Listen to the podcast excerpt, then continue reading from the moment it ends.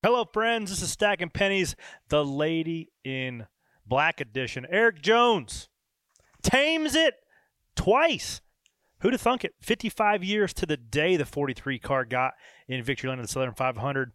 Definitely excited to break that one down. We're also going to be breaking down the regular season uh, race at Daytona with the winner himself, Austin Dillon, talking about his playoff chances.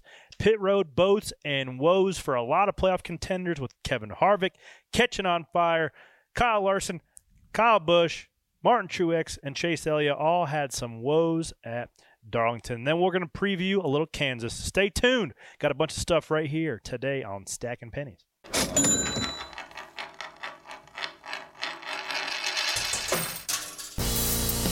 Stacking them deep, selling them cheap. It tastes like gasoline, rubber, and victory. We're just out here stacking pennies.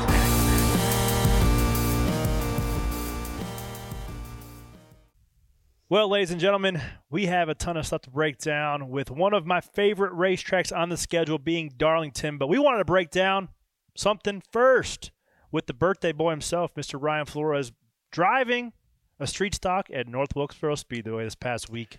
That was pretty damn fun, buddy, to watch you out there getting it. Yeah, it was a good time. And once it finally ran, it was a grind to get it running. I'm glad that's over with. I'm sure I'm- your wife is too. Yeah, I'm glad it's over. I just had so much f- help from all my friends to build it. It was really I'll be honest. not time consuming at all. I didn't work on that thing for Corey, more 45 th- minutes. There's a picture. I need to put it up of me laying in the car and Corey standing there looking at me, and he goes, "Right side leg brace looks pretty good." The That's only what he thing I built. That's I didn't even build it. I didn't even put it. I built it, and then he had to put it in a car. Dude, but like, what a cool event! And like, Rodney Childers, I was talking to him during the late model race, and he's like, "Man, do you think they even need to pave this place? Like, it looks great." And it really driving it, it's not bumpy. It there's a couple bumps, you know, off of four, but it's So not is like bumpy. it's not it's not rough enough. It's just makes it to where your car needs to be balanced and you can't miss the corner. You need to be in the right spot. And it's it's really crazy how kind of when you crest the hill off of four, you'll get loose like way late. Does it drive like turn one and two's downhill and three and four's uphill? turn turn one will carry you in there further, and then you can drive in the three fat like harder. yeah. So we'll carry you in there. But like it's like when you crest the hill off of four, like it gets.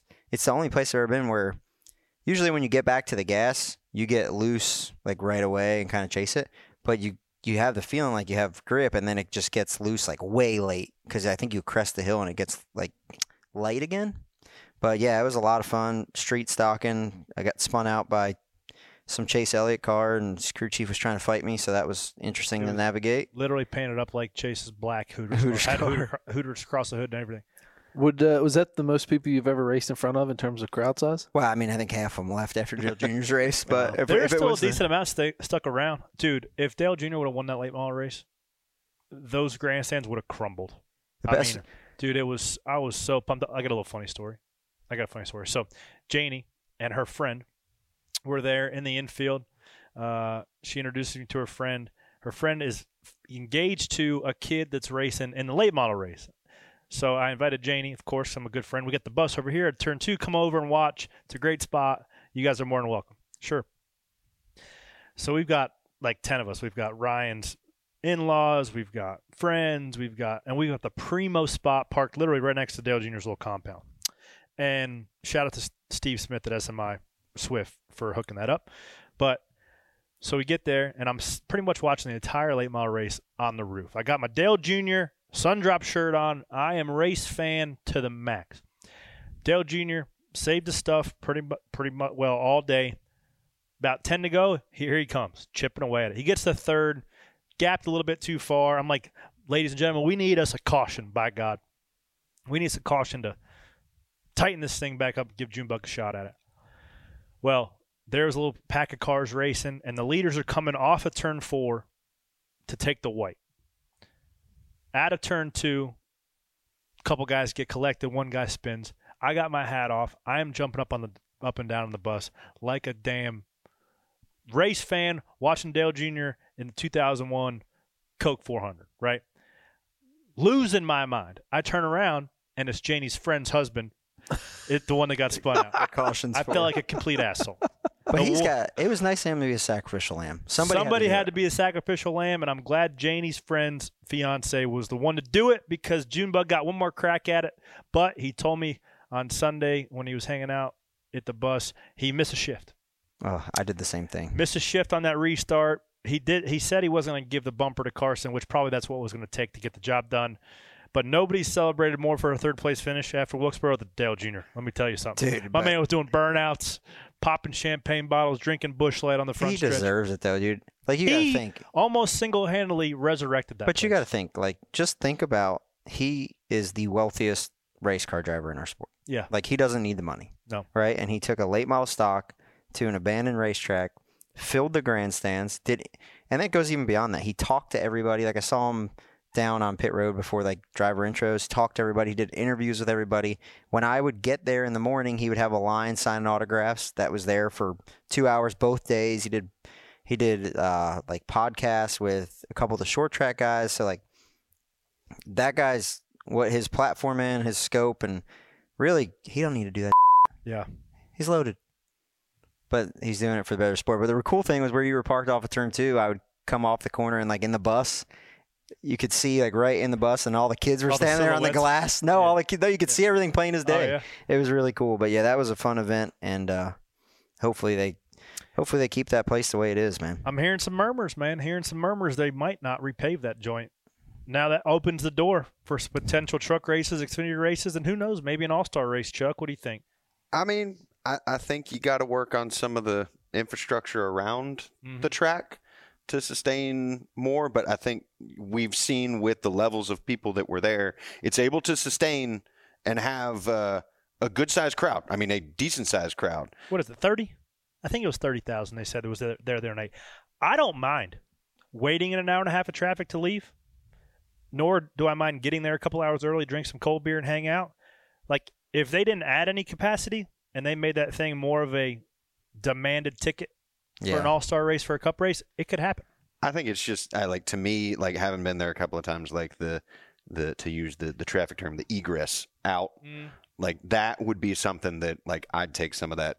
If if you're not going to repave, and you're not going to spend the money to repave, spend that on adding some access roads to get in and out to like help alleviate, mm. like give the fans a good experience getting in and getting out, and you're going to make them even more happier. Or gonna- you just give them stuff to do throughout the day, so they just get there earlier. Or here now, if you buy a ticket for North Wilkesboro, you're gonna sit in traffic. Don't bitch about it. Yeah, that's what it's, it is. It's gonna be worth it. Yeah, Get there early. Bring a couple beers so you can stay late. Maybe get a motorhome. It's it's yeah, the- get a camper.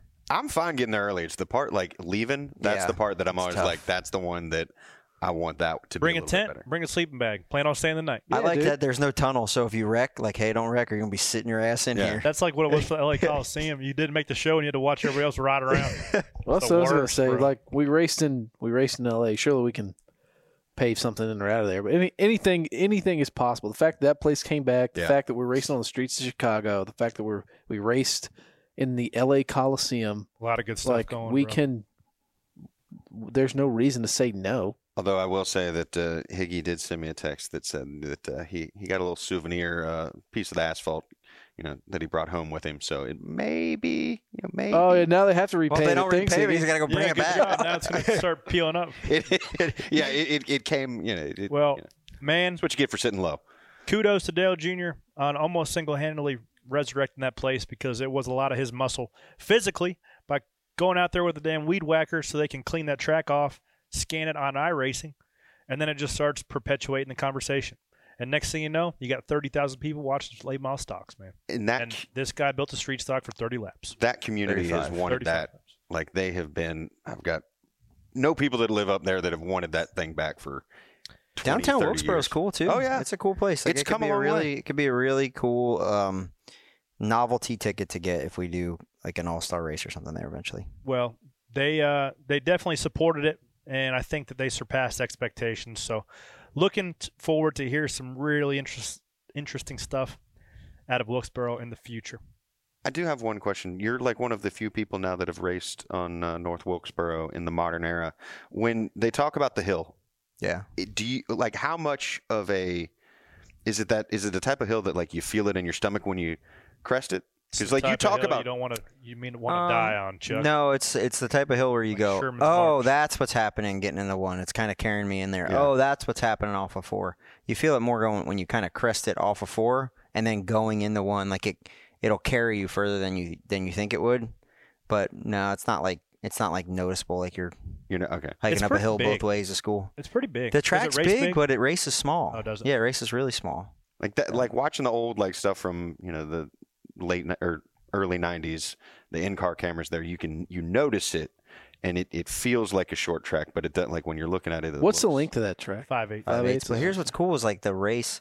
It was refreshing because it's a place where, yeah, it turned into a you know like a single file, not not single file. It turned into you had to hit the bottom. Mhm. The guys that were dis like Dale Jr. was super disciplined the whole race, and I kind of knew what he was doing because I've run I race with him a couple of times. He kind of fell back to tenth, and he was there was like a concrete patch off of four, and he would get his left rear on that, and he'd keep drive, and it was interesting to see how the race progressed to him and how fast he was at the end, and just guys that made their stuff work on the bottom. Like Corey and I were talking about, like yeah, the, the top lane didn't work real well, but a lot of places that we fixed to make two groove racing, it's hurt the racing. Yeah. So a single file, like a track where you have to hook the bottom, make your car work, manage the race, and if you get to somebody and they're parking it on the bottom, you, You move, move them out of the ass. way. It was like mean- Bristol, you know, 20 years ago. Yeah, everybody that's what you complains got. it's one groove, then we make it so you can run four grooves, and everybody's bitching about it how the racing stinks Yeah. anymore. So you got something sitting there that that is uh, has just it's been a time capsule, and it's I, I think with some in- Great. infrastructure, you know, if you pave the pits, you clean up the grandstands a little bit, you can go race. You know another racetrack's a time capsule? Darlington Raceway. oh Chuck. yeah, I tell everybody it's it's my f- it's for like I think we, Matt Weaver said it. It is like a racing purist dream. You have the Daytona 500, and it's the Super Bowl, and it's got the fireworks, and it's got their Force One flying in the background. But the Southern 500 is like Fenway Park. You know, like you go in there, sun sets, and also there's only a couple racetracks where you can watch the race cars and visibly realize like, oh, these guys are hauling ass. Mhm. I think Dover's one of those tracks. Darlington into one, you are boot scooting and boogieing, dude. Like when you're the when you're waiting to out to qualify, and that guy rifles it off into one it, that's before you, and they do the old pat on the hood, like let's go, and you're like, ooh, that's gonna be me here in about 25 seconds. That That's great. the photog stand, the photographer stand right there near the media center at the entrance to turn one. If you're like, that's one of the coolest places to watch the start of a race or watch that first couple of laps when everybody's up to speed because y'all are just freaking hauling the mail into there and you go into the turns and see the cars go through. Like, it just visually. I think we said it last week. Like it's just one of the coolest places with that transition to night. Like the lighting, everything just makes it just sexy. Such a long, long It's- race. it's it, I it- mean, dude. I'll tell you what. Tell me about of, it. There's a lot of cool How was your couch watching me Yeah. run around there? Uh, I mean, I almost fell asleep a couple Did you? times. So yeah, I'm, I'm glad you stayed up for us, man. Nah, snap. Appreciate There's a lot of cool things about it, but what sucks is being in pit stall 42 down there because where the wall is and where the cars are, it's so loud that you can't hear yourself think. And then you have your radio turned all the way up, so when they do talk, you can't understand them, but it hurts your ears even worse when they're talking, and you're just like, I have no clue what's going on. I don't know how does a broadcast do, and I haven't watched it back, and like telling the viewers how much on the edge out of control you are every lap. Does it look like that? Because you are ha- like you are in a c- very mildly controlled drift the entire four hours. I mean, there there are a couple incidents on the racetrack where people got out of shape, right? But it's not something that I felt like was hammered every lap. There was a couple big incidents. Erik Jones just about cleaned you guys out. He hooked the bottom a little bit too too much and, and got loose. But no, not that I can remember. At least like it was a good race. I mean, that was like that was an old school war of attrition. I mean, the the racetrack I feel like broke Chastain's car with the drive pin, drive pins or whatever happened with that, and then what what happens there? We'll, we could let's talk about that in boats and woes here in a minute. but but anyways, like motor issues for this that this that person and and the other. So you know, Joe Gibbs Racing looked like he was going to run away with the top four spots, and then Until it didn't. Erik Jones just hey, re- remember me, Remember Joe? me? It was it was like watching that old school race. Yeah. I mean, you watch the old newsreels of Darlington. Cars are expiring left and right as they're going around there. They're fighting the car, fighting the track, fighting everything. Chase Elliott is a champion. Spun out by himself. Yep. Kyle Larson, Kyle Larson, same thing. Yep. dude. Kyle Busch. It's easy, dude. You were. I'm telling you, you were, you were on the verge of spinning out every corner if you But- drove it in four feet too deep. The nine, the nine's story of Darlington is, you know, I think everybody's caught up on Erik Jones, and then, you know, obviously some other issues happened in the race as well as Kyle Busch blowing up under caution, but the nine looked like trash off He- the trailer, dude. He was not pumped up with his car. Qualified 25th, and I talked to him before the race, and he was like, "We are, he went garbage. backwards, yeah." like dropped. Yeah, I started anchor. the rag. We qualified terrible. I just didn't have a whole lot of confidence in my car sticking, so I didn't really uh, drive it to its capabilities. But we dropped the rag, and I, we must have been soft enough to where we had some life, and our stuff was good in the race. We got past the nine, got past me and the 99, kind of got within the top 20 there, found herself in the top 15, and um. What, ha- what happened? I rode in the top 15, 15, 16, 17th, kind of settled in there. Me and Brad were racing uh, a lot, which made me extra frustrated on Monday because he finished eighth. Uh, because I uh, I poked that thing in the fence, man. One time, the one time all day, I slipped the wheel into one that was really a, a easy spot to do it. You were on the verge of being loose up the hill there as the car loads up in the banking. There's a lot of rubber laid down. I just got in there about two mile an hour too quick and chattered left rear and caught the back side of the tire, but bent the toe link and pretty much ended our day. Um, but before that, uh, we got a, we got a little sniff of some clean air. We stayed out. Forgot that was right towards the end of stage two. Um, I think there was a caution. We ran six or seven laps under green. Caution come out again. Leaders came down, and there was about nine, ten guys that were a lap down. That was they were about to get a cheap wave if everybody else, um, if everybody else pitted on the lead lap. So Spark said, "Hey, we got to keep these guys pinned a lap down because we don't want 28 guys in the lead lap. We only want 20, the least amount as possible. The guys were racing, so we were the sacrificial lamb there. But uh, a lot of guys expected us to fail. A lot of guys, uh, you know, five, six, eight laps at Darlington is like dog, dog years for tires, Chuck. Um, yeah, five laps there might as well have been 35, but got a good launch and came off of two equal at the 18, and then he got around me, but I was able to maintain. We only bled to about 10th or 11th. You got some good caution came out. airtime. Kyle Petty, Dale Jr. had uh, tons of nice things to say. Well, that's nice. Um, I wish I would have. Uh, wish I would have finished the day off. I felt like I let my guys down when they gave me a good car. We don't have top ten capable cars often, so I hate to piss away an opportunity. So I was pretty frustrated. Where do you use Still that again? Homestead? Uh, a car like that? Yeah. Uh, we could take that car this week to Kansas. We're not, but They're all the same. yeah. th- I mean, I understand that, but I'm talking about the setup and the speed. I mean, obviously Homestead's worn Man, out. If it, like- if it works, you I'm just telling don't, you, you, just dude, use it every week. they're so this isn't a, it's ev- not street stock, dude. every every racetrack is so particular now, and I'm telling you, like going to Martinsville for that test. I know we didn't really talk about it in the show a whole lot. We went from we went from 32nd, seven laps down in the spring race. We were absolute, absolutely terrible. No security in the corner, no forward drive, no front turn. Uh, we worked in a kind of in combination with Hendrick. They put their data gathering system on the car to run a test plan for those guys, uh, so we can learn some stuff as well. And we're the fastest car to test, just by the 20 f- different things, 30,000 shim here, 0.2 degrees of camber here, you know, little bit of crossweight here, like dampers. I'm telling, if you're off two to three tenths in 20 areas, that's the difference between running fourth and running 30th. So are you gonna take that setup back to Martinsville? I hope so. well, It was pretty good. the like the cars are all the same, right?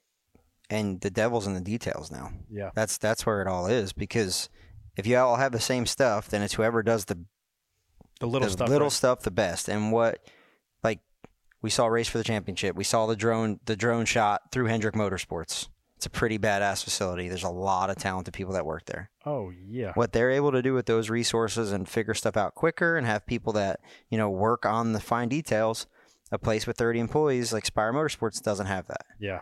So that that is going to take time or a relationship with you know with Chevy or you know Latart to to help with that and become a key partner. But like you said, Saturday night I came over your house. We watched a hell of an Xfinity race. Oh my goodness! Shout out to Noah Gragson and Oh. shout out to Sheldon Creed too for sending that thing on and damn lap. dude, Kyle Larson, They Larson. take the white, the quarter panels are flopping off of those things. What a freaking they- show! and like at face value, you think they wreck each other, but they didn't. Yeah. They got they got out and shook hands. And I'm like, man, I kind of want to see them. But they, there was nothing to be mad at each other about. No. That race played into what you talked about on the show last week. I thought Noah could have got super excited and overdrove it, but uh, he let He those did. guys. He hit the fence. Well, I know that on the the last lap, the but he two. he let those guys come back to him in those last five laps. Like Yeah, I don't know. I just feel like it was good. I feel like watching him. He's kind of you know he's definitely matured. he's he's taking a step. It was good. But you were like, yeah, we're not good. We're pretty bad. So like, what flipped the next day? Was it the sun going down? Because because it takes the track goes through a big progression. Yeah. So when you start the race, per all of our notes, we expect the track to be tight in the sunlight, just because it doesn't have as much grip, and um, you try to really get your car on the tight side. Because if it's on the free side, it'll continue to build freer over the course of the run, and then once your rear, your right rear tire is hot, then you're just hanging on. So we fired off tighter, but we just changed the platform of the car a little bit. We lowered the back. Dude, they're so pinch. They're the cars are so pitch sensitive with the rear diffuser on whether it's sealed up or not, or you know, one round in the left rear on the bump stop or not. If you seal off that diffuser, this little guy, it's like sealing up your side skirts back in the day. Now don't tell everybody your secrets because if Brad's here listening, he's gonna he's gonna be able to pass you next week. That's that's true. I think those guys are on it too. But yeah, it's uh, man, you could tell a difference between a half round in the left rear if it seals your diffuser up or not. I mean, you are yeah. a half round, uh, notch a front sway bar, a half degree of right rear camber away from being really good or really bad. Yeah. And then if I can assure you, if you hit the fence and knock your right rear toe link sideways, it's gonna drive like absolute dog. So we talked about like I thought you had stacked some pennies in the first stage when you drove a 17th. I'm like, damn, Corey's doing it. Yeah. And then when you restart on the pole, everybody's like, what the, the hell is this guy doing, staying out like that? And then you you know you you beat Kyle Busch on the restart, and you're on his door off of two, and you. Well, he was blowing up, so That's a good, that's a good point. That's a good point. But you were like, I think when you talk about it, like, yeah, you kind of breezed over it. But yesterday, when you got back with the bus, you were pretty mad at yourself. I don't know if I've ever been more frustrated myself. You, you were. I said, "What are you doing?" I'm park my ass on the couch, And drink. drink whiskey straight, no ice. Yeah. Uh, I did. I had one of those. Um, But like we talked about, Kyle Larson has a bad day. It's like, okay, I'm going. To I got a shot next week. yeah. When you, it, it's tenfold on yourself because you don't know when you're going to be in a situation to have a good finish again. Mhm. Yeah, and then you also combine that with you know you got all the guys at the shop that are busting their butt, and then you feel like you make a mistake, you let those guys down. It's Especially you've been riding them, asking them for more, right? Like no doubt, right? And then you give you something, and then you go poke it in the fence, and you feel like you let everybody down. And granted, there was no hard feelings within the team. Everybody, the team was pumped up Yeah. that we that we had a good day. But then again, you know, there's always the Randy LaJoie voice in the back of my head saying, "What the hell are you doing?" Right? But uh, You do the easy, no, uh, you do the hard. easy, Yeah, and then you do the easy mess up. I don't know. Yeah, I don't know why that He's is, right man. though. He's right, but but like you, we talked about it. Like, hey man, be mad for a day. Right? Yeah. It's like the old Teddy Christopher, be mad for a day, get the hell over it, and the the better runs are coming more often. Yeah, So they yeah. are. I did see a stat. Uh, the 31 laps I've led this year are more than I've led in my entire Cup career combined. Chuck. Yeah, no, you had that earlier in the year. Uh, where, where was that? Atlanta. Uh, Atlanta. Yeah. You clinched. I think that that you needed maybe like one more lap or something. To, Got that lap. Yeah, you got that. You got that. How was Well, Kansas for you in the spring? Uh, we finished 19th. Pretty solid day. I think we're better than that at this point in time. and Bristol is a really good track for you. I've left there feeling good. I've left there feeling pretty bad too. So everywhere in between. Well, the cool part about it is you mentioned it earlier, race for the championship. You know, the first episode premiered last week. I know you went to the premiere and all that, but episode two, They followed me around for the So- 500. we get to see the Hendrick in the first episode. We get to see that setup, and then we get to go behind the scenes and see a little bit of uh, the the Spire shop. A Yeah. micro brewery. That's what it is. Little uh, couple triple brewed IPAs. Uh, but yeah, I I think it fixated. They use a couple more sound bites than I probably wanted them to use. Just talking about money because I don't really like banging that drum. Uh, but then again, it kind of is the funnel that restricts our team for being more competitive than we all want to be. Because I do feel like we are all of us with Inspire capable of doing that more often. But uh, it was good. They followed Blaney for the 500. They fo- who also had um, that you were a part of some inner teammate turmoil after the duels. Austin Cindric left them high and dry. Uh, he was pissed off about that. They pretty much captured all that, and then Chase Elliott also. I felt fine leaving Daytona. I. Yeah, I was like, Daytona was a good race for you. huh? Yeah. good good for him. Not not so great for for Ryan Blaney. And they also ch- followed Chase Elliott. So to give a little peek behind Chase Elliott's um, little, he they show him him taking offense plane and had some onboard cameras of him doing that. And you know, it's not often you get a peek into the life of Chase Elliott. And you know, he's pretty pretty private, so it's pretty cool to see that. Um, and then they followed me for the entire week and had some good stuff. And um, yeah, so make sure you guys tune in. When is Wednesday, Thursday Thursday at 10 p.m. on USA. only on USA. It's a good show. It's really good. Yeah, as far as NASCAR shows go, I don't want to be too much of a homer, but really enjoyed it. And the drone shot of Hendrick Motorsports, I Dude, can't that- get. It was so I was sick. watching. I was like, did they just land the drone On on, the the, truck. hauler? It was so sick. Yep, they did. When they fly into the dyno room, Yeah, and fly out and fly into the OSS, like dude, That, so fac- cool. that facility's through the carts. nuts. unbelievable, Dude. bro. Unbelievable. Kudos to that did guy. they drive the drone at Spire? Well, it would be a it'd be like zzz, zzz, zzz. Up Sweet. and da- quick up and down. here's the bathroom on the left. Okay, here's our cars. You don't Okay, talk now- about Alan Kulwicki shop like that, man. Yeah, that is pretty pretty cool nugget. Um, Alan Kulwicki shop that he built in 1990, I believe. So the seven car still is firing off every Sunday afternoon out of that shop's pretty cool. Speaking of historical moments, you know, we should probably get back to a little bit of Darlington and talk Yeah. about that 43 getting into victory lane there for the first time. What since 1967 at Darlington? 55 years to the day. Isn't it interesting how NASCAR Would that just be ha- has a way two? has it has a way always delivering on storylines? What? 72 plus 55 is Not 22. it's not? I know because the twos would make it to where that would have to be a divisible by 10, not five. I don't know. Um, I don't know. He works for NASCAR, man. He's not that. Whatever. I'll do math. I do maybe pictures. 77. I'm more of a. YouTube guy. I'm not a math guy. I was Um, told there would be no math. Yeah. Dude, imagine if he beat the 21 for it. Like, that would have No. been crazy. But was Richard there? so he left. Yeah, you went Yeah. 40 Oh. laps to go. He's trying to beat the traffic. What was he thinking? I don't know. He should have been riding on the hood of that thing. Well, he saw Dang. four Joe Gibbs Racing Toyotas out front, so I mean, Yeah. can you blame the man? Yeah, dude. I- But He didn't turn around or nothing. no, why would you? Did you hear the You're a- crowd when the 18 blew up? Oh, you should have seen him on TV. Oh, man. I it- yeah, it, it was. They were cheering, and I, I thought for a minute that they were throwing stuff at him, but then I realized it's just the water bottles at the bottom of the racetrack. Yeah. That, but for a minute, when he's driving down there on the apron, I was like, "Are they like are they booing that man and throwing?" No, okay, yep, sorry. Well, you know what, Chuck? What? We get to talk to his teammate here later in the show. Yeah, Mm. I said eight. Oh, gosh. Anyways. Oh no, Um, He's starting rumors. He's That's what he's starting- doing. That's I might not be able to do math, but I can pick up on some sarcasm. yeah, so what, and we'll get into this more in boats and motos, but what about that place causes motors to expire? 'Cause it Well, was- did I didn't go back and look at his SMT to see if he was had an aggressive downshift on a green flag pit stop or something.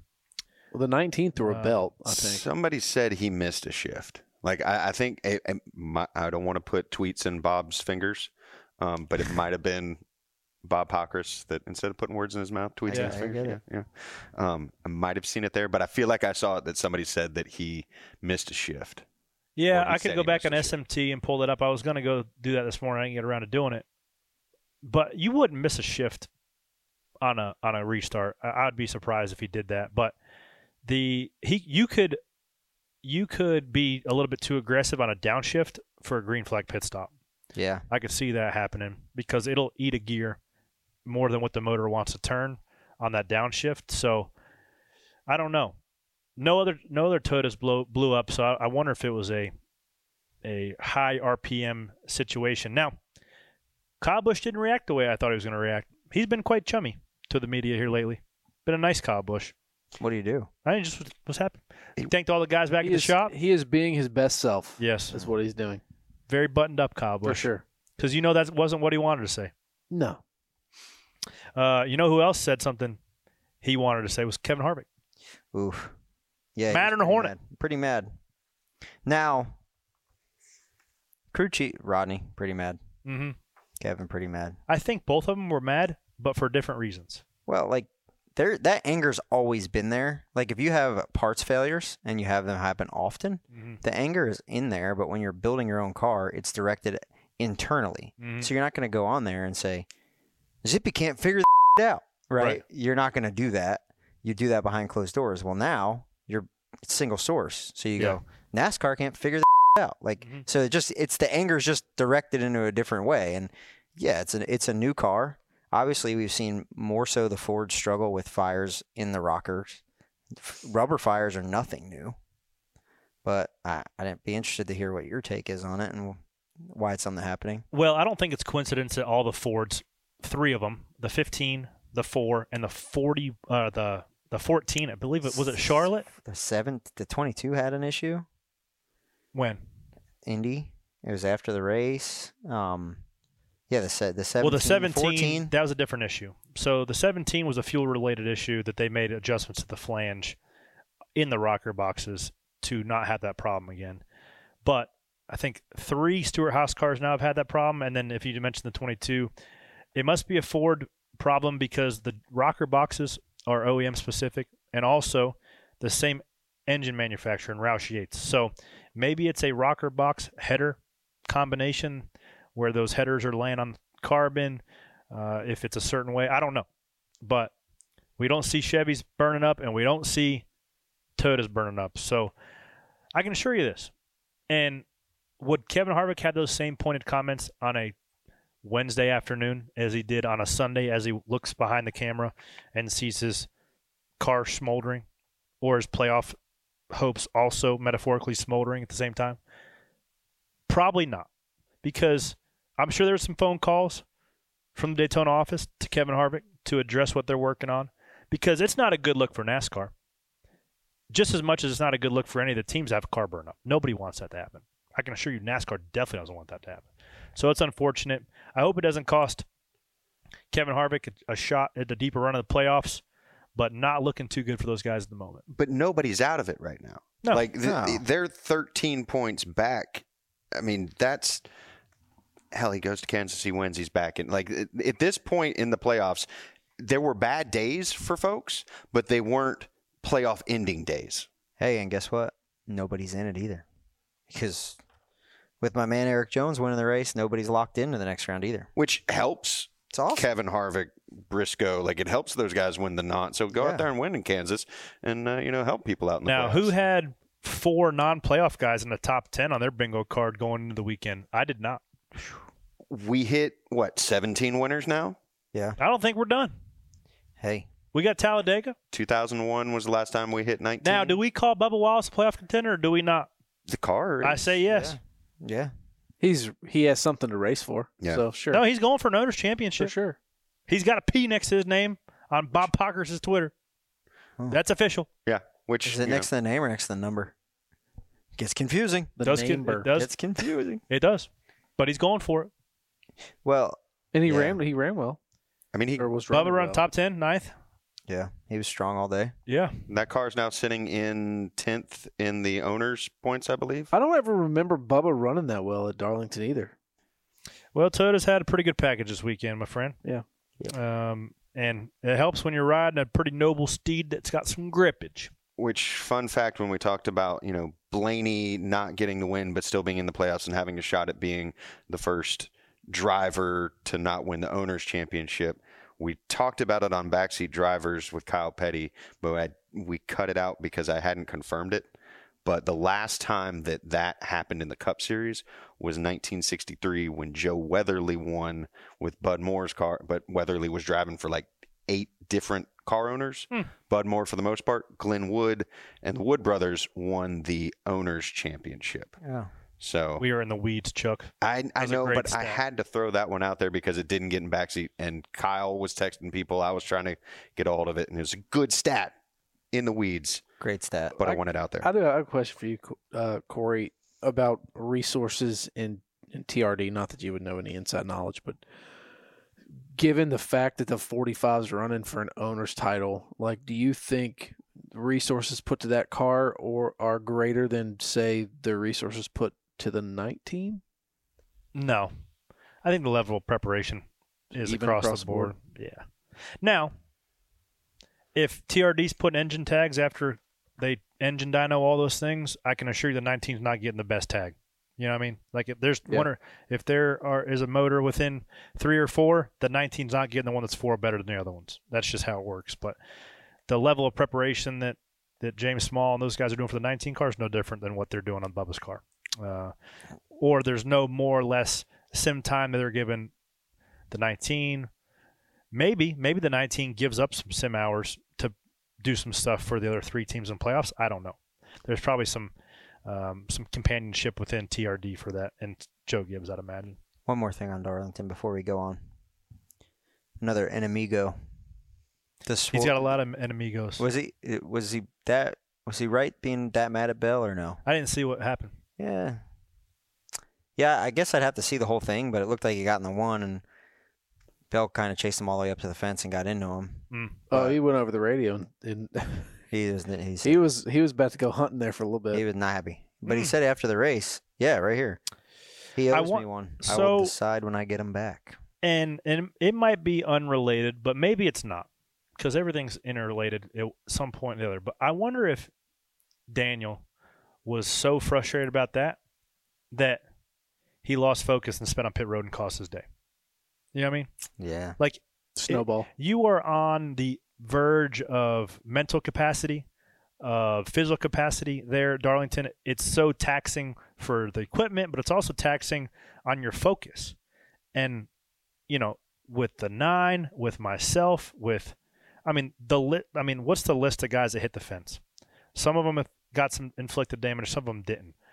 Man, you are tapped out without running anybody, without having a grudge from earlier in the race. So all it takes is a split second of a lapse of concentration, whether it's on the racetrack or on pit road, and your day's ruined. I mean, the 99 had a really good car. Same thing as the one. He had some drive pin issues that wouldn't allow his left rear to get tight. But Suarez had a solid car and was starting to chip away at track position. Comes down, speeds on pit road, and has a bad day. I mean, it's just, it goes to show, man, how hard it is to maintain track position. But you can't make those mistakes in the playoff. You just can't do it. nope. Cannot, cannot do it. Not when you're Suarez plus two of the cutoff line and you've got Kevin Harvick, you know, one race away from knocking you out. You got to be on it. You can't afford any woes. But make sure you guys tune in because we're coming right back with some pit road boats and woes after this.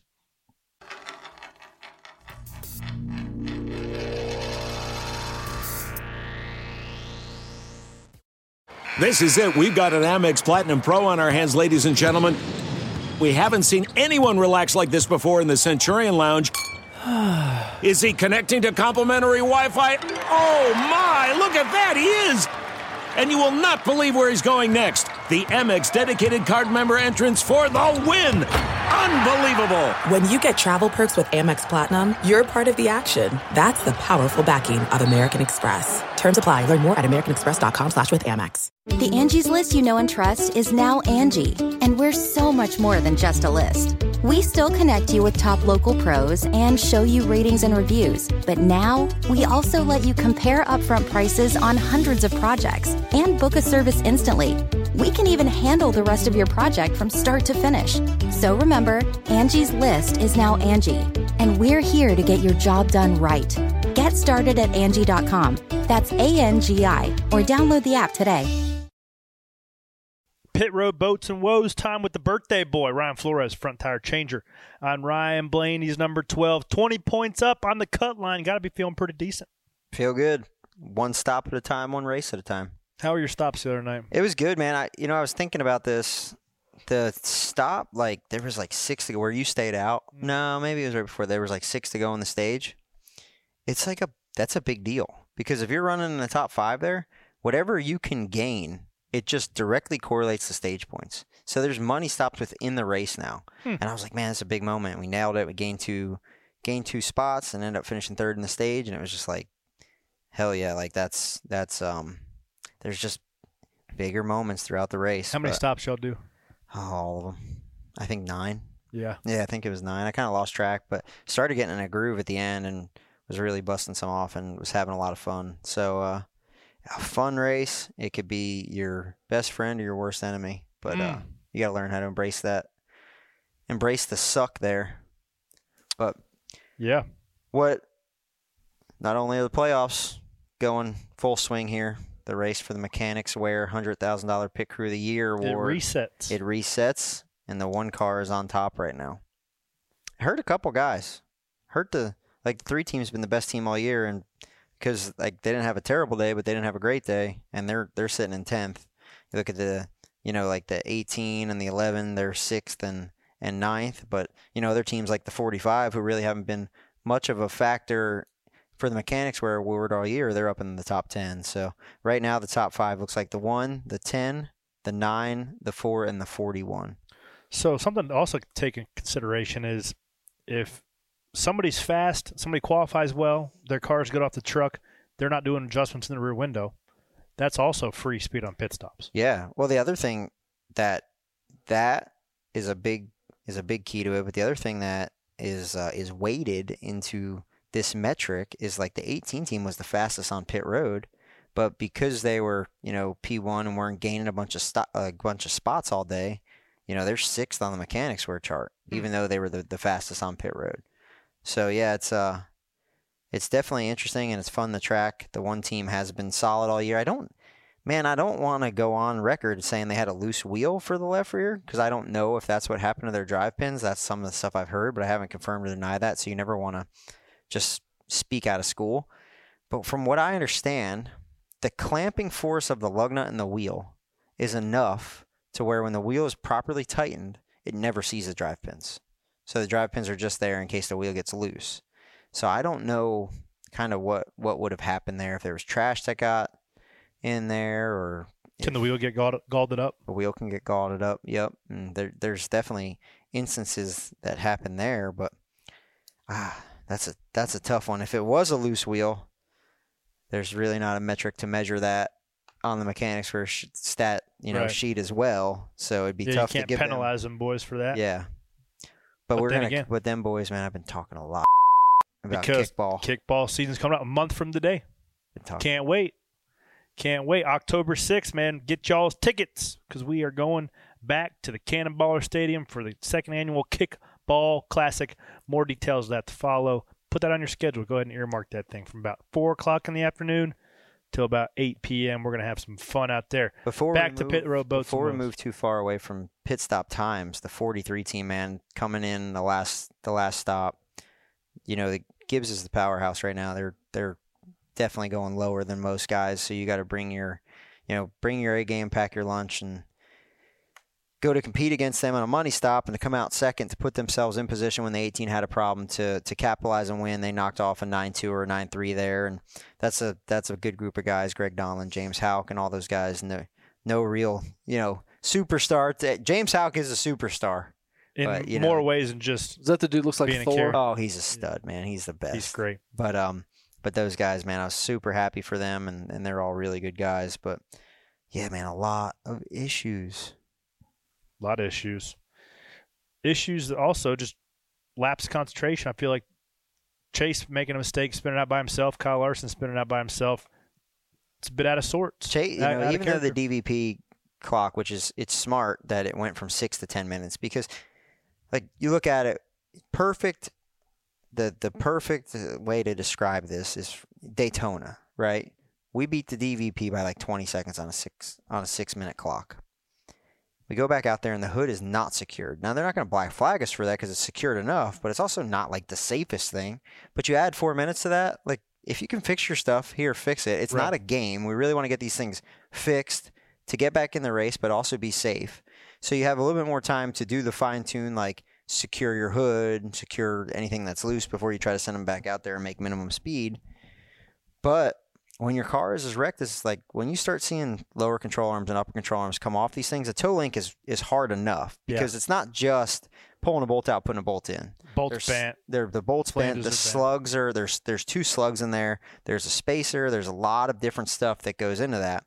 So when you start seeing lower control arms get pulled off, it's going to be hard to do any of that. In 10 you can't do 10 minutes of that. But what the what the thought process was is when the DVP clock was uh, originally built for the old car, they we have argued, the teams have argued what it takes to fix the new car, the same things whether it's toe links or cosmetic damage, it takes on a new car, you know, 2 or 3 more minutes to do the same things. Now, if your lower control arm or upright's bent or cracked, like your day's done, which I'm 100% down with because it's no fun limping around a wrecked car. But if you can get that thing fixed in eight, nine, ten minutes, I am all for guys trying to stay in the race and not lose their championship hopes. Yeah. Now, we touched on it earlier, but yeah, just trying to figure out like with the 19, you know, th- throwing belts off of it, and the 18, like we don't know if he missed a shift, and just so many issues. Is it the track is that abrasive? Are you on throttle that much when you hit the fence? Like what what makes that place so rough on equipment? Uh, dude, you're on the edge of out of control every lap. It's easy to just slip a tire, hit the fence, but you see the 19 threw a power steering belt off, and that could be just from a piece of rubber, a Yeah. marble that got thrown in there, and just coincidence takes you out of the race.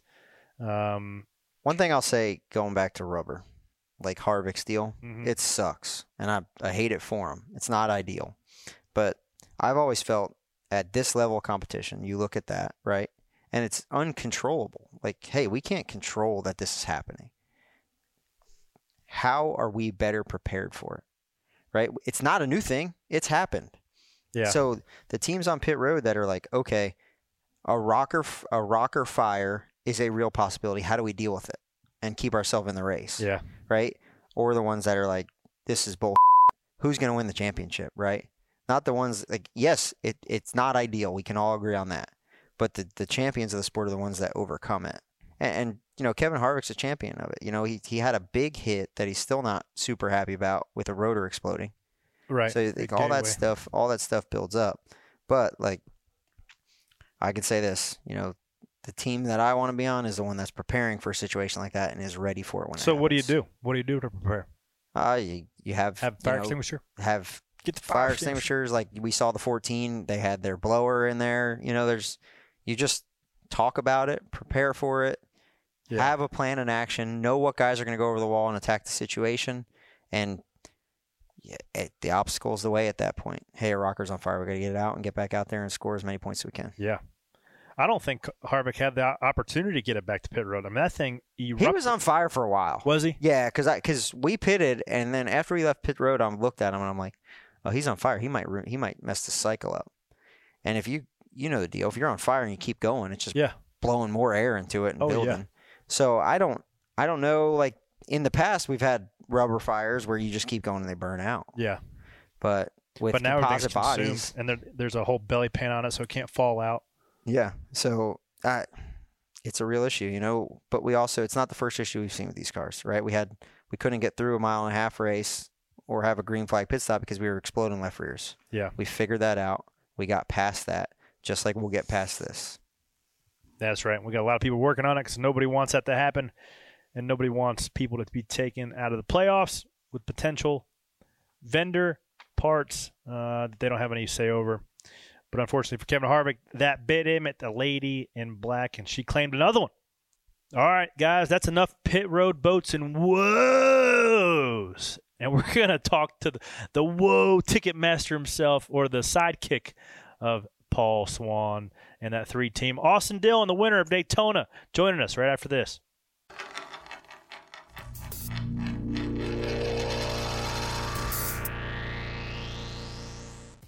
Okay, it's time to commit. 2024 is the year for prioritizing yourself. Begin your new smile journey with Byte, and you could start seeing results in just two to three weeks. Just order your at home impression kit today for only $14.95 at Byte.com. Byte Clear aligners are doctor directed and delivered to your door. Treatment costs thousands less than braces. Plus, they offer financing options, accept eligible insurance, and you can pay with your HSA FSA. Get 80% off your impression kit when you use code WONDERY at Byte.com. That's B-Y-T-E dot com. Start your confidence journey today with Byte. We're driven by the search for better. But when it comes to hiring, the best way to search for a candidate isn't to search at all. Don't search. Match. With Indeed. Leveraging over 140 million qualifications and preferences every day, Indeed's matching engine is constantly learning from your preferences. So the more you use Indeed, the better it gets. And listeners of this show will get a $75 sponsored job credit to get your jobs more visibility at Indeed.com slash match. Just go to Indeed.com slash match right now and support our show by saying you heard about Indeed on this podcast. Indeed.com slash match. Terms and conditions apply. Need to hire? You need Indeed. All right, guys, the guest you have all been waiting for. We get to talk to him a week late from his regular season Hail Mary win. Mr. Austin Dillon joins Stacking Pennies. Hey, I'm so pumped to be on Stacking Pennies. It's been a long time coming. I wish I was in studio, uh, but you know I live in Welcome, North Carolina, around uh, nothing, so it's it's kind of a hike for me. Well, that's uh, I don't mind you zooming in. It's a nice backdrop you got, and also a lot of stuff going on within RCR. You got uh, you now, Justin Alexander announced this week uh, he will not be returning to the three team. So how do you feel about that? Um, you know, Justin, I all my wins in the Cup Series have come with Justin. Somebody reminded me that this week, so it's kind of bittersweet. You know, Justin's uh, been a big part of my Cup career, and um, I think it. You know, he was up front with us. Just he wanted more time with his family, and um, we want to keep him on here at RCR because he's done a lot of good things at our company, and he's just a good leader. So um, we'll see what comes of it all, and looking forward to the process of, of trying to find the next guy that can uh, take the three team uh, to the next level. Man, how uh, obviously Daytona's been pretty good to you. 500 win, now a uh, Coca-Cola 400 win. But how did this one last weekend feel for you, you and the boys? You know, it was crazy. Obviously, you watch the replays of the wrecks that we were in and missed, and it was kind of one of those things like stuff just kept happening. I was down pit road backwards at one point. Um, I drove in the pit box backwards, did a pit stop backwards, went a lap down, and uh, we just kind of never gave up, and things just kept uh, going our way, and um, made it through that big wreck and rain delay, everything that went along with that. That was a long time. I was freezing in that media center in a wet, sweaty suit, and then uh, change suits and go go back and win the race. It, it was uh, it was epic. I mean, I was it was fun to be a part of to to get into playoffs. Did you get a tattoo? No tattoo. You know, we went to Missouri afterwards. Uh, the pit crew flew home and then flew up to Missouri. I flew with Johnny Morris on his plane. I gave him the trophy for waiting on me. I said, "Hey, this is yours." And uh, we went to their place there at Big Cedar, and um, we were going to golf at Paynes Valley on Sunday, but obviously we got rained out, so we played the other courses, and it was a, a good old time. And you know what happens on when you go golfing and it rains, usually you go back to the bar. So you, you can imagine from there. Wait, you bought the whole pit crew? We brought the whole pit crew, man. Blaney we, never we, does cool shit like that. Talk to Hey. your I'm over it. I'm firing off That's a text why- message right now. Three boys are signed up for five years. You know, we look after them boys. A lot of tickets being had on pit road for, and they've been top of the Mechanix Wear rankings all year. Man, what what do you guys focus on? Obviously, track position out this next gen car seems to be more important than ever, and they've given you guys a fighting chance to go make a decent run here in the playoffs. Uh, so, are you proud of that pit crew so far this year, or what? Oh, they've been a highlight for us all year. You know, I mean, I feel like we've really kind of struggled um, unloading and showing speed some places this season, and we've kind of grinded it out, and the pit crew has been a, a big part of that. You know, having to make a lot of adjustments and still put down some um, fast pit stops, and um, those guys are pretty much all homegrown here and uh, welcome, and um, we've had them since they were young and kind of developed them, and and um, really proud that RCR um, gave them contracts and and got them uh, signed up because um, that's a that's a huge advantage. You know how important it is at the end of these races. I mean, heck, the 43 this past weekend at Darlington. I mean, that was a big win. That's one of our pit crews as well. And um, you know, that was a, a, reason I feel like that Erik was able to you know clutch that race at the end, get that track position. Man, you've been obviously apart from your the entire start of your Cup career has been with RCR, but how much of the leadership meetings are you in now as opposed to the, there's competition meetings and there's leadership meetings. Are you sitting in some of those and putting in your advice and just some commentary in those meetings yet? Um, you know, I, am in a lot of different meetings. Uh, you know, from marketing. Truthfully, the biggest meetings I'm in now is the PBR team meetings. Uh, I've gotten put in general manager position for that, and uh, my grandfather's kind of thrown me in that to trying to see how I handle, you know, leading um, a business in, in that aspect. But the team side and like the the speed side, I guess things from the racing, I'm kind of I just drive. You know, I mean, I let Andy Petree, Eric Kominick, uh, the crew chiefs, you know, focus on that. We we do our sim sessions during the week, and I communicate with them what we thought of the race cars over the weekend. But um, you know, I'm in a lot of different meetings, but you know, we've got some really good people here, and try and you know trust them with the speed secrets not the first playoff race result you wanted. You mentioned before we jumped on here, said anything but Darlington. But I'm sitting here looking at the points, man. You're not in that bad of shape. You're only down for the cut line, going to Kansas, going to Bristol. So you got to feel pretty decent about your shot still. No, I feel good about it. I mean, we gained, and that's what you want to do. We gained on the the position we were in. Um, we're not 16th. We're 14th, I believe. So, and only a couple out of you know the transfer spot. Truthfully, all that matters is beating four guys and that's what we're focused on is trying to survive in advance, beat those four guys. And um, I mean, you saw me; I was backing up as fast as I possibly could uh, in that first stage, and uh, the parachute was out. We kept digging though. Uh, luckily, the cautions fell at the right time, and we were able to fight back, kind of scrap back, keep ourselves on uh, the lead lap, but never just. Man, I couldn't turn it up the hill in turn one, fighting a big bounce into turn three. It was all kinds of stuff, but we battled. I didn't I didn't do anything real dumb and take myself out of it. So that's a good part. And then we'll go to Kansas and just fight it out. Mm. You mentioned the Carolina Cowboys. You've been uh, doing a lot of work behind the scenes on that, but you're actually the promoter for this event coming up this weekend. Tell us some folks about it. Yeah, if you guys are in North Carolina this weekend or anywhere close, uh, Winston Salem at the LJVM Coliseum, Friday, Saturday nights, the PBR teams. Um, if you've been to a PBR event, this is a little different. It's the first time we've had teams uh, team setting. So you go five on five against a different team. North Carolina has their own franchise, the Carolina Cowboys. Um, the riders are coming in town a little early to promote. A couple of my guys are throwing out the first pitch at the Hickory Crawdads, I think, tonight. One's at the Dash tomorrow. Um, but yeah, we're fired up. We won the last event in Austin, Texas. Actually, the weekend we won Daytona, the Cowboys won in Austin, Texas. So it was a really good weekend for us and uh, trying to do it at our home event. So if you guys want to come cheer us on, bring that home field advantage to the PBR teams event at the LJVM Coliseum. You get your get your tickets at Ticketmaster.com.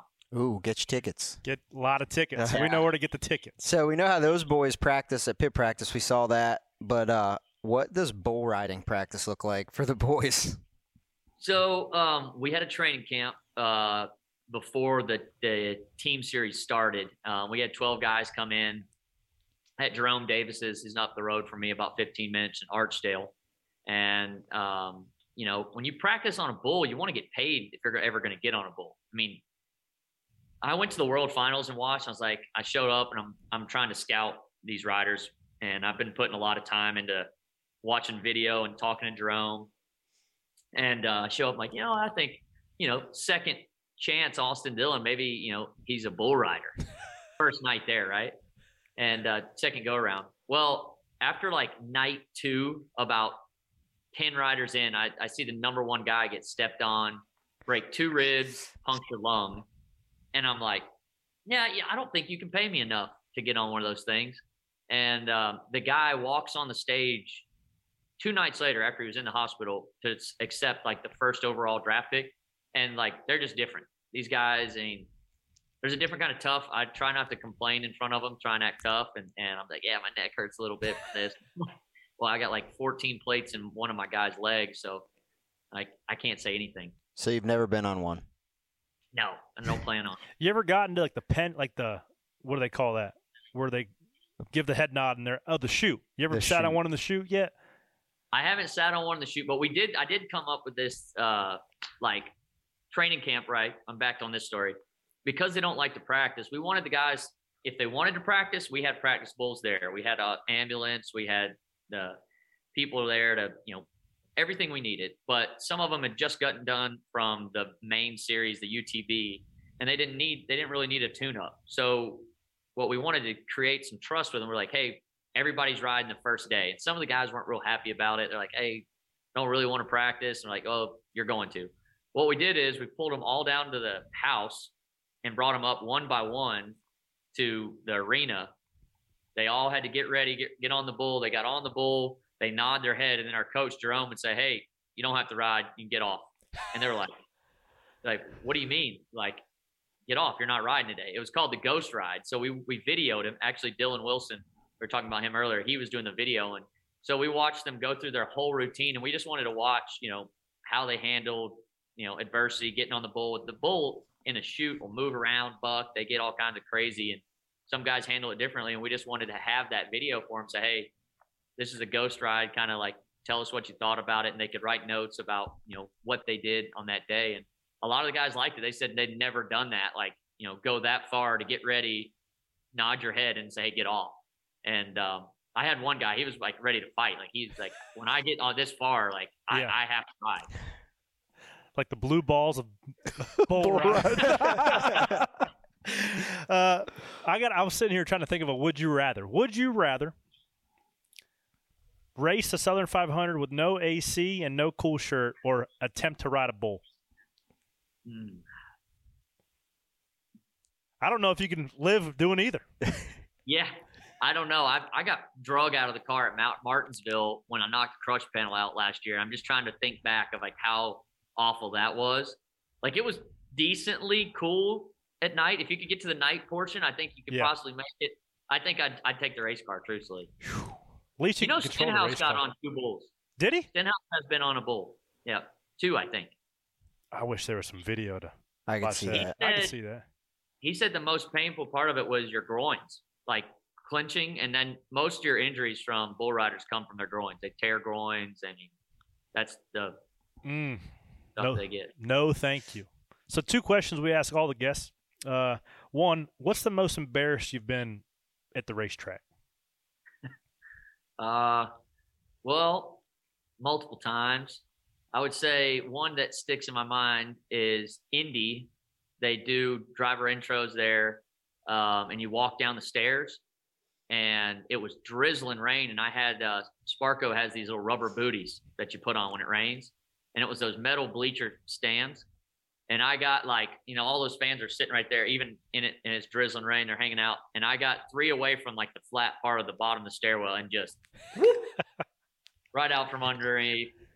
People laughing. It was it was great. And then I tell you, the other one was probably I threw up in a race car, um, truck series. I won the race at Nashville, and did the slide and kind of did that whole scorpion thing the first time. It didn't really work out because I hit the paint, and I was so jacked up I couldn't get my adrenaline down or whatever. And I went back to the car and I threw up in the door of the car, and it was all on the in-car camera. So they played it in front of the shop at RCR, the, the replay of it at the Christmas party. me throwing up in front of everybody. So that was, that was probably one I'm. I'm glad you brought the slide up because I feel you have since adjusted your takeoff. You went with the side roll as opposed to the face Oh. forward on the stomach. Why is that? It, it was lack of commitment, truthfully. The guys came out there and they were like, hey, we got a slide. And I'm like, ah, I, I really didn't want to. And I was like, well, it's wet, so it'll work good. I said, we can't go to the paint. And then I just, I got over to it and it was time to belly flop out there. And I just, I didn't commit. So I just shoulder rolled and it looked way worse. I was like, man, that was lack of commitment there. Well, it also didn't do very well because you had a white suit on that was brown the rest of the, the rest of your victory lane um, festivities. But man, congrats on Daytona. I wish you guys luck. But one last question before you go: If you had to pick one race car and one racetrack to race at the rest of your life, what do you go with? Mm. Oh man, one racetrack to race, and you know Darlington is one of my favorite places, and it just tortured me the other night. So I'm not going to say that. Um, I tell you, uh, super late model Eldora was pretty fun. Um, that would have to be up there, and then um, Homestead, Cup Car, and it would probably be like when we had we were pulling the uh, side skirts out and stuff on pit stops, like tons of downforce and big power at Homestead. That was pretty fun. Yep. Those are two good options. Two of the options we've never heard before either on the show. Yeah. So there you have it. Austin Dillon, make sure you guys go this weekend. Check out the Carolina Cowboys up there in Winston-Salem. Promoter, race car driver, anything else you need. And you get your tickets at Ticketmaster.com. Austin Dillon, thanks for joining Stacking Pennies. Thanks, guys. And there you have it. Austin Dillon and the 15 other guys chasing a championship are headed to Kansas this weekend for the Hollywood Casino 400. Stay tuned. We're going to break that down right after this.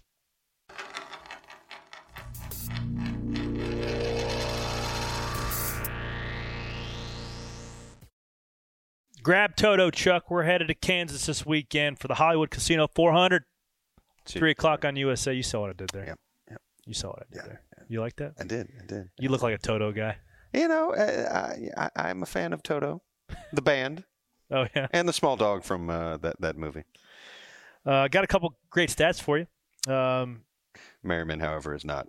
No, he's not by the look on his face. Toto does have ears, and he's a dog. So there you go. Yeah. Yeah. Yep, he is. You're Uh, a Kansas cover band, Charles. one of the all-time best playoff Kansas moments was obviously uh, Joey Logano spinning Matt Kenseth out, and then um, that carried on to the following week at Martinsville. You see that? You see what he did there? See that? I did see that. Well, you know, he probably wouldn't have got spun out if he didn't block his ass off all the way down the backstretch. Front straightaway, run them all the way to the fence. Well, the backstretch too. Damn near killed him. Yeah, wrecked him. Damn near killed him. I mean, but you know, Joey got the final word. Look, man, you're not gonna run that long neck some bitch all over the racetrack. He's gonna dump you. They gotta learn. No question about it. It's part of it. That's what it is. You just can't do it. He will dump you and smile right in your face.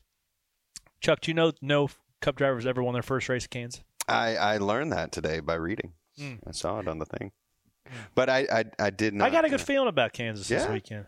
I don't know if it'll be me, me or not. I won a actually I did not not win. I wrecked Scott Lagasse for the lead in an ARCA race, and my dad was uber pissed off at me. Did you do it on purpose or on accident? No, it was on accident. Um, we had the best car there by a mile, and restart. He got the lead and rushed it, stuffed him in the fence. We ended up nose to nose up against the wall, and then uh, my old man gave me a royal ass chewing. Uh, but since then, I hated Kansas. But actually, last couple week, couple, last couple years, I've actually kind of loved it. It's kind of worn out now. We got multiple grooves. You can go to the bottom. You can go to the top. It has got some great racing characteristics after the repave, uh, and it's got some weather. So I'm excited to see what this next gen car, uh, the show it can put on. It's Kurt per- Busch, though, Chuck's cousin, won the first race. Unfortunately, not going to be racing with us this weekend. I got a I got a uh, ice cold Blue Mountain take. Ooh, that should be good. Oh yeah, Who you I think Bubba Wallace is tough this week. I agree with that. I think he is. Back to a traditional mile and a half. I mean, he went on that tear, so Went on that tear, and also, call me crazy. You can draw some similarities from Michigan to Kansas. Somewhat smooth. You're going to be on the left rear stop pretty much all the way around. Uh, a lot of the aero pitch will be very very similar. And that 23 car was scooting. It was on the pole, uh, and he lost on a late race restart to Kevin Harvick there at Michigan. So do not count Bubba Wallace out this weekend. I think he's going to be pretty strong. And Toyota's Chris Bell was on the pole there the first race. And Toyota's really know how to get it done around there. And Bubba's got some confidence. Got some confidence. Looking pretty good. he's the man right now over there. Like he's he's the guy. He's the guy. I what Nat, Ty just. NASCAR is better, man, when Bubba runs good. I just love it. I was racing around Bubba at Darlington. I think we were running like 12th and 13th, and I'm like, you go, Bubba. I like you running pretty good. I like that. I like to see it. I like to see it. Kudos to you, my friend. And it's nice to see you up front because I don't run up here very often either. So I'll see you later on. Good luck up there. Good luck up there. Enjoy the view. yeah. Damn it. What if Ty Gibbs figures it out and parks her in victory lane? That'd be a big deal. That ain't gonna happen. Uh, you never know with these like who who won here? That was a complete surprise. Was it um, Cole Cole Custer? Was that where No, was that? Chicago, Kentucky. Kentucky. Yeah. This is my favorite. This is probably one of my favorite mile and a halfs to get Man, to. how good would Kentucky be with this car? Yeah, It would suck. You think? Kentucky sucks. Uh, Oh, struck a It nerve. stinks. good chicken. It sucks almost as much as Ryan's iRacing rig. My iRacing rig is just fine. That sucks. Um, No, who, so do you think we like we're getting a non-playoff driver winning in Kansas, or are we getting a playoff driver winning? was Bubba Wallace playoff driver? Is Bubba Wallace playoff driver? I mean, Yes. quasi. He's got a yeah. P no, next to his name. Yes, Non-playoff driver, 19. I don't hate No. that pick. Guys, in the spring race, all seven Toyotas in the field were in the top 10. I'm not good at math, but that means there's only three other cars in the top 10, and they weren't Toyotas because there's only seven of them in the field. One of them was 12. No, it wasn't. I don't remember. I don't know who it was. This is the seventh Toyota. Both 2311 cars. Yeah, that's two. Okay. Um, Plus four Gibbs cars. That's plus four six. Gibbs cars. And the pace car. And the pace car. Yep. All right, who's good at math now? I don't know. I just read the rundown, man. pace car led the most laps. Might have been a typo, but yes, Kip Childers had a strong car that day. He really paced that field. he, he did. Holy. Um, what else we got for Kansas? The Hollywood Casino, sitting outside of Turn Two out there, Good bar. primo barbecue. spot, pretty good barbecue. What's the weather look like? Anybody look at it yet? I don't know. I have not. Okay, I, I dude, try it not can- to. Like, It So- can be bad. We need. It could be windy. It yeah, could be windy. They don't call it the Windy City for nothing. Yeah. yeah. Uh, It's very it's sure. very confusing when you go there. Do you stay downtown? You stay in Kansas? Do I or say Missouri? Kansas City or Kansas City? It's very confusing. You in Kansas or Missouri? I don't know. Yeah. I just go where my Google Google Maps. I Tell don't me. think it matters to be honest. No. it's all Kansas to me. I just know there's six Toyotas racing. I know that you don't want to get on a, you don't want to get on those streets. You don't want to get on a lime scooter because it has seen many many road rash incidents for road crew guys. At Kansas specifically. Yeah, because it's like the hilly and the, Yeah, oh the yeah. sidewalks are kind of separated. Yeah. yeah, oh yeah, a lot of over the handlebars. Power and Light District's a pretty cool spot there in downtown Kansas City. If anybody's going to the race, make sure you uh, pop in there. They got some good stuff. As of right now, we're looking at uh, mid 80s on Saturday and then around 72, 73. Oh on my God, that's gonna be perfect. Yeah. Because here's the thing about intermediate tracks: we need them to be, we need it to be fairly cool and overcast. Because if it's overcast, that means that uh, clean air is less of an advantage because the track's gonna have some grip in it. Cars gonna be able to run the bottom, cars can run the top, and you'll have multiple groups going. If it's hot, slick, that that's when you see single groove around the top ripping, and the bottom is a bit of a, at a deficit, and it's really a track position race. So if Chuck's app is correct, and it's mid 70s, low 80s on race day, buckle up because it is going to be an exciting race. Janie, Penny for your thoughts. What do we got?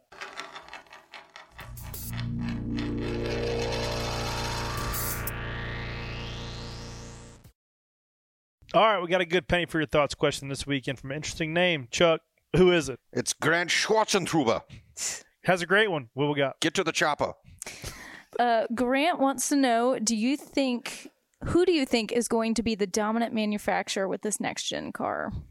What I love so far this year is I don't know the breakdown in actual wins, but I feel like there has been a lot of parity. Uh, we've seen Chevys be dominant at the road courses. We've seen Toyotas, per usual, make a lot of speed at the mechanical grip heavy intermediates. And that's uh, not surprising as we saw that last week at Darlington, and not going to be surprising we see that also here this weekend at Kansas.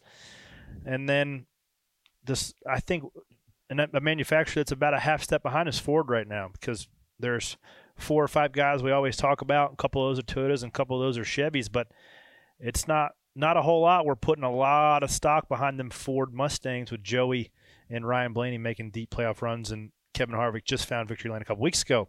So I think right now, I think Toyota has a little bit of the edge up when we go uh, to Kansas this weekend and deep into the playoffs. I will say, out of a manufacturer's going to a driver perspective, I love that this year it feels like it feels like there aren't dominant drivers. Like with Erik Jones winning, me being a new fan to the sport, it felt like, yeah, all of these drivers are competitive. It's not like you've just got the top, you know, eight to 10 drivers who are great. It's like, no, a guy like Erik Jones is competitive and Yeah. found his way up front. Interesting point. because I think now with the way everybody has similar cars, all the same parts, the setups vary quite a bit. But you can go to a track like a Darlington where it obviously fits Erik Jones' style. Won the Southern 500 with Gibbs, comes around, wins the Southern 500 with Petty GMS in that 43 car, and you you can go to different racetracks and see that certain guys' driving styles fit the tracks, as opposed to seeing Kyle Larson win 10 races and the All Star race. They obviously hit on something, find some speed last year, but you don't see that five car be near as dominant this year as we saw last year. So I think that's pretty good. Is it still exciting to see a guy like Kyle Larson get 10 wins and then the next season it be completely different? Like, do we like having both of those? I, I don't do. think you'll ever see another 10 win season a year. Uh, I don't. I, I don't see that. I mean, you might see a guy tick five, five, six, but I don't think you see a guy win 10 races for another 10 years. it's like we said last year. I want to see that person break that record. So like I want to see us get 20 wins in a season from different drivers. Oh, total. Yeah, like I wanted to see Kyle Larson last year get the 10 wins and win the championship. Like Yeah. I want to see those moments that are Yeah, you could appre- you could appreciate the dominance Yeah. of what that five team showed last year. And as a fan of Kyle Larson and what his abilities were, uh, and just his whole journey from what we all knew it was to holding that big trophy there at Phoenix, I think it was pretty cool. Uh, just because I know how good of a dude Kyle Larson is, so it was cool to see that success last year. But I'm also happy to see him not have it this year. Uh, just the same. Nothing against him. I just like the parity it's shown, and I like the great racing we've seen on a Sunday afternoon. Our next question comes from one of our own editors here. Nick Lewis wants to know with Denny staying out longer on that green flag cycle, how much is six to seven laps worth at Oh, Darlington? a ton, dude. Especially when com- guys put tires on and they come out and you're running over a second, a second and a half faster. I mean, six six laps at a second, right? Six seconds. That's a lot of it's a lot of track. Uh, and the hope is when you go long, you're either trying to catch a caution or you're trying to get them back on the back end of the run. But I don't short shortcutting each other is definitely the move at Darlington and makes it really exciting as a spectator to watch. Would he have won that race? What Denny, if if he hadn't ran long. hard to say. Actually, I haven't watched it back to be honest with you, so I don't really know. I thought the the race off pit road was the difference because when the 43 came off second on pit road, the 18 blew up.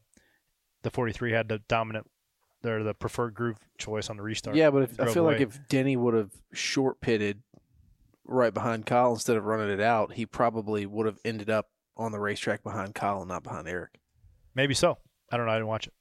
He could have just driven up there and passed him in one, but that didn't happen. Could have. Thank you. No problem. What else we got? Our last question is what is your favorite Kansas barbecue? Well, none of it because none of it beats North Carolina barbecue. ooh, I take. And I'm yeah, and that's not even that's that is a hot take. Hot as some brisket ah. down at the smoke pit in Concord. I'm biased because it's in my backyard, but that is I've been to Hard Eight, I've been to Babes, I've been to every Jack Stacks in Kansas City. There, that's you ever been to pretty good BB's? Been to LC's Where in Kansas City. BB's is in Kansas City. we went to a really good place, uh, TJ Bell and I in Gateway. I forgot what it was called, Pappy's or something, and it was pretty good ribs. BB's would make you want to punch Flores right in the face. Really? What's- what well, I don't need any barbecue to want to do that. I'd say the same for my damn L- birthday. for LC's. So I'll wait till tomorrow. Like LC's is old. Where's that it- at? It's in. It's near Arrowhead Stadium. Okay. Um, and it's got like this old, like grizzly looking uh, the smokers. Like you can see the aging on the smokers. LC's. yeah, If y'all want to, if y'all want to see me this weekend, I'll probably be at LC's on Friday night, because that's probably by myself. They have a I- bar there. Nah, I think it's just like you it's, Straight up it's ribs straight get up, out of there. Get your food and get out. There's All not right. a lot of seating. You don't stand on ceremony there. It's get the food and Roll on. yeah. All right. But to me, like I used to be a North Carolina purist on barbecue, Mm. but traveling around and going out, like I love it all. Like it's all good. I could tell. It's If all, you're if you're eating, Is that a look, fat joke? uh, yeah, That was. generally pointed at him. no, dude. If you're gonna eat brisket, you go to Texas. If you're gonna eat pulled pork, you go to North Carolina. If you want ribs and and freaking burnt ends or pork belly or whatever City. you want, you go to Kansas. It's all the All right. sauce. The sauces are the differences. I agree with that. I'm a vinegar guy. Yeah. Obviously, that's the up. meats, no. sau- If you, the mark, uh, last thing I'll say, and then I'll get off that. The mark of a good barbecue is how is the meat without sauce on it. Yeah. If it's dry, it. Yeah. But if the meat's good and you don't need sauce, you've got a good spot. That's that's true. Memphis is the bottom of the list, I think. Not, I don't know, man. Never been. Top top three barbecue areas. Go. You. I'm looking at you. Mm, You're a meats guy now. Yeah. Oh, I'm Oh, a there's all meats the meats. guy. Uh, I don't know. I'd say probably Texas. Texas and then Memphis and uh, Kansas are tied for me. North Carolina's third. So, Wow, hey, you're I'm going North. Carolina. you're at Hard Eight. You're standing in line. What's your order? Uh, literally as much as I can fit on the plate. Like what? You going All like of jalapeno poppers or are you no, going like I mean, yeah, I'll eat that, but like, I want steak? I get the- I, I like want the steak. sausages. I want the, I want the, I want all of it. Hard eight's pretty tough to beat. It's Yeah, so it's pretty good. good. and it smells good, and just I don't know, whole atmosphere. Your eyes are burning when you're in line. not like for the meat sweats the next day at the racetrack. Oh my god. I'll have the meat sweats till like Tuesday after a hard eight. Worth it though. Merriman's new nickname, Meat Sweats. I got two penny stackers of the week this week. You know what? People are trying to game the system, Chuck. How? I don't know what I think about it. People are starting to because people know the rules. Mhm. That you can't ask to be penny stacker of the week, or else you're automatically disqualified to be penny stacker of the week. People now are having their friends ask on their behalf.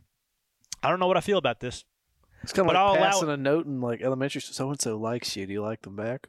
Well, sometimes it's a good way to get the point across. Sometimes you check yes. check see you on the playground. Check yes or no. Yeah.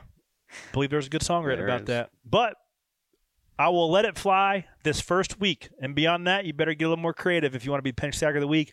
James from Raleigh had his buddy ask me if he could be Penny Stacker of the Week.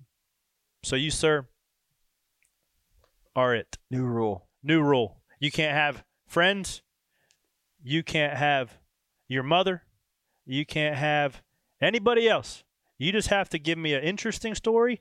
And you could also be the lady who handed me a smashed penny that she got from Buc-ee's that said Lucky Penny. Lucky, like L U C E E, Like- like Buc-ee's. Oh. It rode with me in the car. It brought me some good luck until about lap 315. Just throw it have out the out of your So I forgot her name. You also are the penny stacker of the week, but my favorite penny stacker of the week.